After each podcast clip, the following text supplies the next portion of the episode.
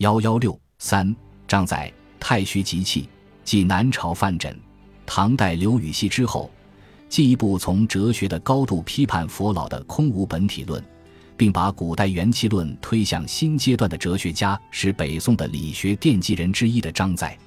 他在中国哲学史上第一次建立了气本体论的哲学体系。当然，张载首先是一位理学家，他是在理学的范围内来发挥气本体论哲学的。因而，他的气本体论又与理学心性论纠缠在一起，这一点正是他的哲学体系存在诸多矛盾的重要原因之一。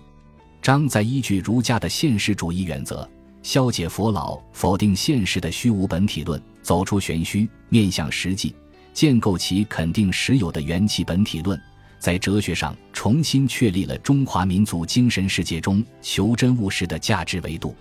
话题一。万物真实性的依据何在？在张载之前，无论是秦汉的黄老之学，或是汉代的元气自然论，还是唐代柳宗元、刘禹锡的元气论，往往从宇宙生成论的角度立论，因而不能正确说明宇宙万物的统一性与多样性的关系问题，也不能对世界的本质做出合理的说明。晋唐时期，佛教和玄学通过体用如一。有无统一等思辨论证，试图解决上述问题，但他们却把世界归结为空、真如或玄虚的无，结果还是以有无为二体用殊决，画出二重化的世界图景，并最终否定了现实世界的真实存在。这样一来，沿着元气论关于世界的客观物质性的思路，重新探讨宇宙万物的统一性，就成为哲学逻辑发展的必然要求。张载访诸事，劳。累年究其其说，知无所得，反而求之。六经皆阴阳之故有，虚身之所以然，提出了天人一气的气本体论学说。气是一个古老的哲学范畴，无论是先秦的精气说，还是汉代的元气论，气始终未能摆脱具体实物的特性。在张载的哲学中，气的规定性、气与万物的关系等，都有了新的突破。张载关于宇宙万物以气为本的主要论点和论证方法是论太虚，太虚即气，则无无是张载气本体论的首要的基本的观点。太虚本是道家道教常用的概念，指世界产生以前的混沌一体化的状态，有明显的虚无主义特征，即以虚为无。张载对它加以改造，使太虚与气统一起来。太虚即气。主要有两层含义：一是指广大无垠的宇宙虚空都不离气，如说气快然太虚；二是说太虚是气的本然状态，如说太虚无形，气之本体。这两者是一致的，都是指气散而未聚的本然状态。张载有时又从太虚之气无形、无相、至静无感、清通不可象的意义上，把太虚称为太和。太虚即气。就是说，太虚的实质是气，气的存在状态是太虚，二者不可分离。太虚不能无气，气不能不散而为太虚。太虚之气就是宇宙万物的本体。佛老所说的空无本体是不存在的。在张载看来，太虚与万物的关系就是气之聚散的关系，气聚而为万物，气散而为太虚。他说：“太虚无形，气之本体，其聚其散。”变化之克性耳，个别存在物是由太虚之气转化而来，有生有灭，而太虚则无生无灭，这就承认了气的绝对性、本体性、无限性和永恒性，从而消解了佛道二教的虚无本体论。同有无，张载针对佛道二教割裂有无关系的观点，提出有无统一于气的观点。他说：“凡可状，皆有也；凡有。”皆相也，凡相皆气也。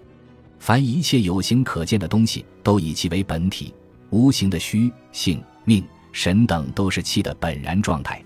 他说：“气之性本虚而神，则神与性乃气所固有。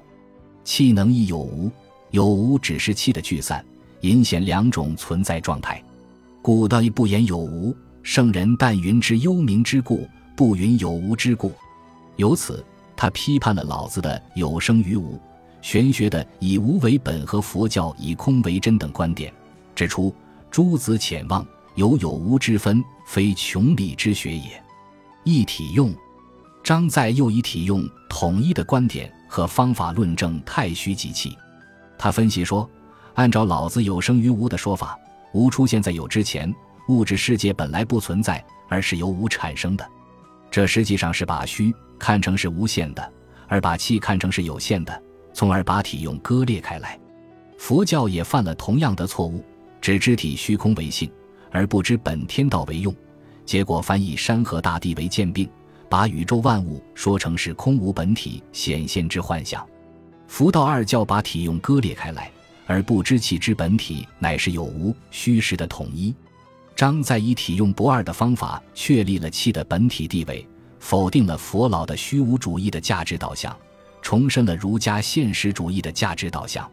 和内外，张载依据太虚极气的本体论，进一步揭露佛道二教割裂有无体用的认识论根源。二教从直观感觉出发，把客感客行与无感无形对立起来，把有感与无感当成了判断有无的依据，而不懂得气无内外、假有形而言耳的道理。他指出，气本身无内外，有感无感不能成为本体之气有无的根据。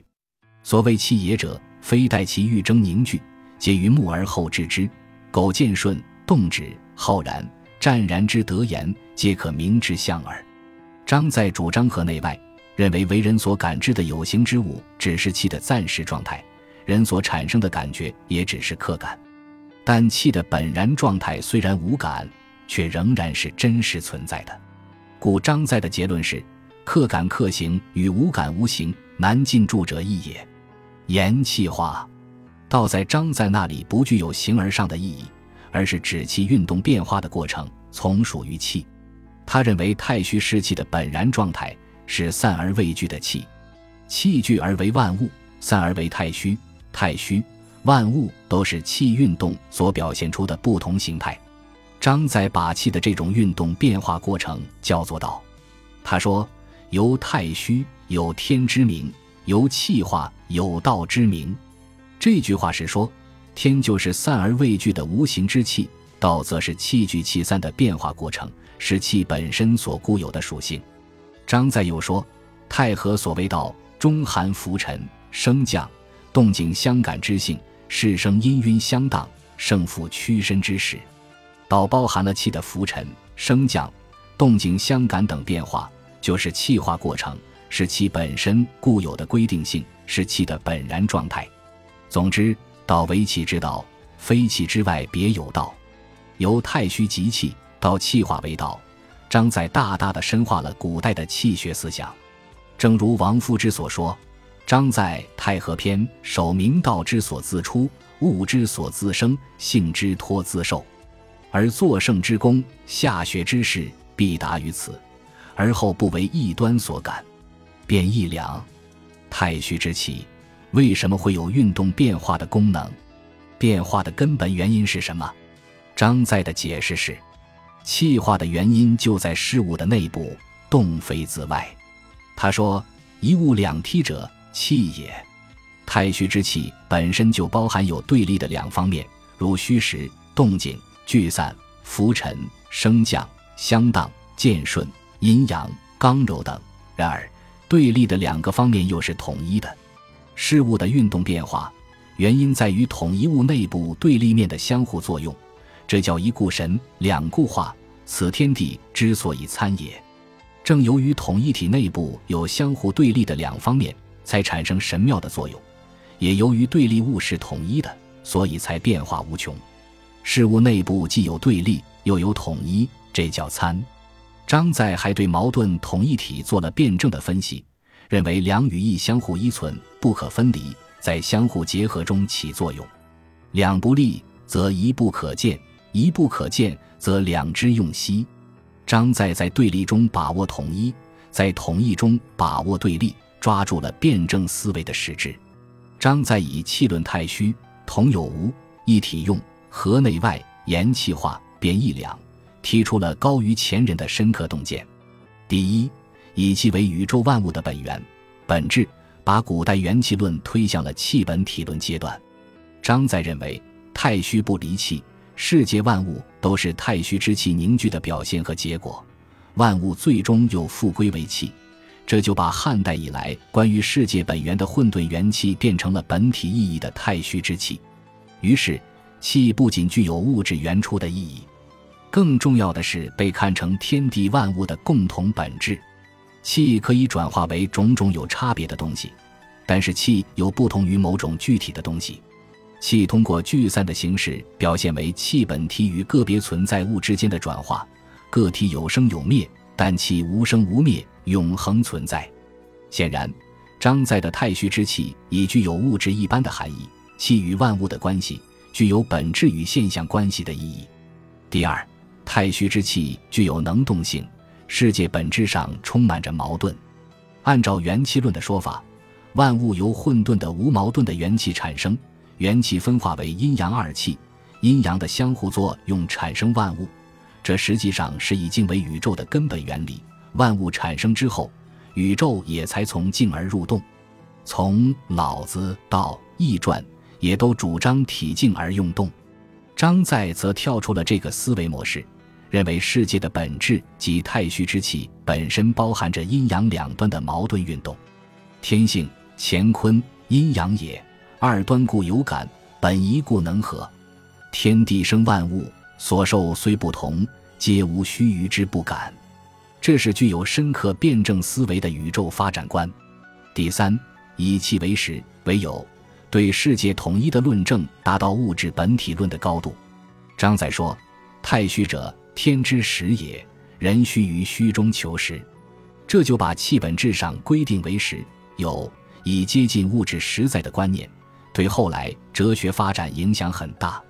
此后，王庭相更明确地提出气为实有的观点。王夫之则以成改造，充实实有概念，才使之获得哲学范畴的意义。第四，在道气关系上，张载把气看成道的实体，把道看成气化的过程和规律，表达了规律性与实体性统一的深刻见解。张载说：“天地之气虽聚散，攻取百途，然其为理也顺而不忘。”这就否定了在气之外还有一个独立自足的所谓理世界。不过，张载的气本体论上有一些不成熟之处，这主要表现在其一，他所说的太虚之气尚未完全摆脱具体物质结构的特性，他用气的聚散这一具体的物质运动形式来说明本质与现象的关系，显然是不科学的。张载常把气誉为升降飞扬的野马，在讲到气的运动特性时说：“以人言之，喘息是刚柔相磨，气一出一入。”上下相磨错也，与鼻息见之。人自鼻息相磨，以当于腹中，物既消烁，气复升腾。这种气显然具有通常所说的极细微、易流动的直观特性，而尚未达到物质抽象的程度。其二，张载把本然之气看成是形而上的，而把具体的形气看成是形而下的，将太虚与现象世界对立起来，认为本然之气比具体形气更根本。他说：“凡天地法相，皆神化之糟粕耳。本然之气是清通的，具体形气不过是气化之糟粕。这种说法有把世界二重化的倾向。”本集播放完毕，感谢您的收听，喜欢请订阅加关注，主页有更多精彩内容。